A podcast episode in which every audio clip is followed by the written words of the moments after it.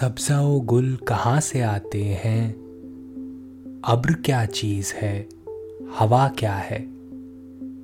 क्या गालिब की तरह आपने भी कभी सोचा है कि फूल, पौधे, बादल, हवा, यानी प्रकृति के वह सारे तत्व जो अनगिनत रंगों में हमेशा हमारे आसपास मौजूद हैं, अपने अंदर किस रहस्य को छुपाए हुए हैं?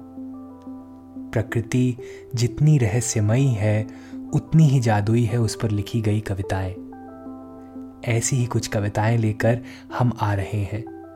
खुले आसमान में कविता के एक नए सीज़न के साथ।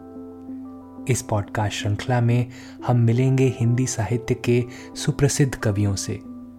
सुनेंगे उनकी कविताएँ और जानेंगे उन कविताओं के पीछे की कहानियाँ।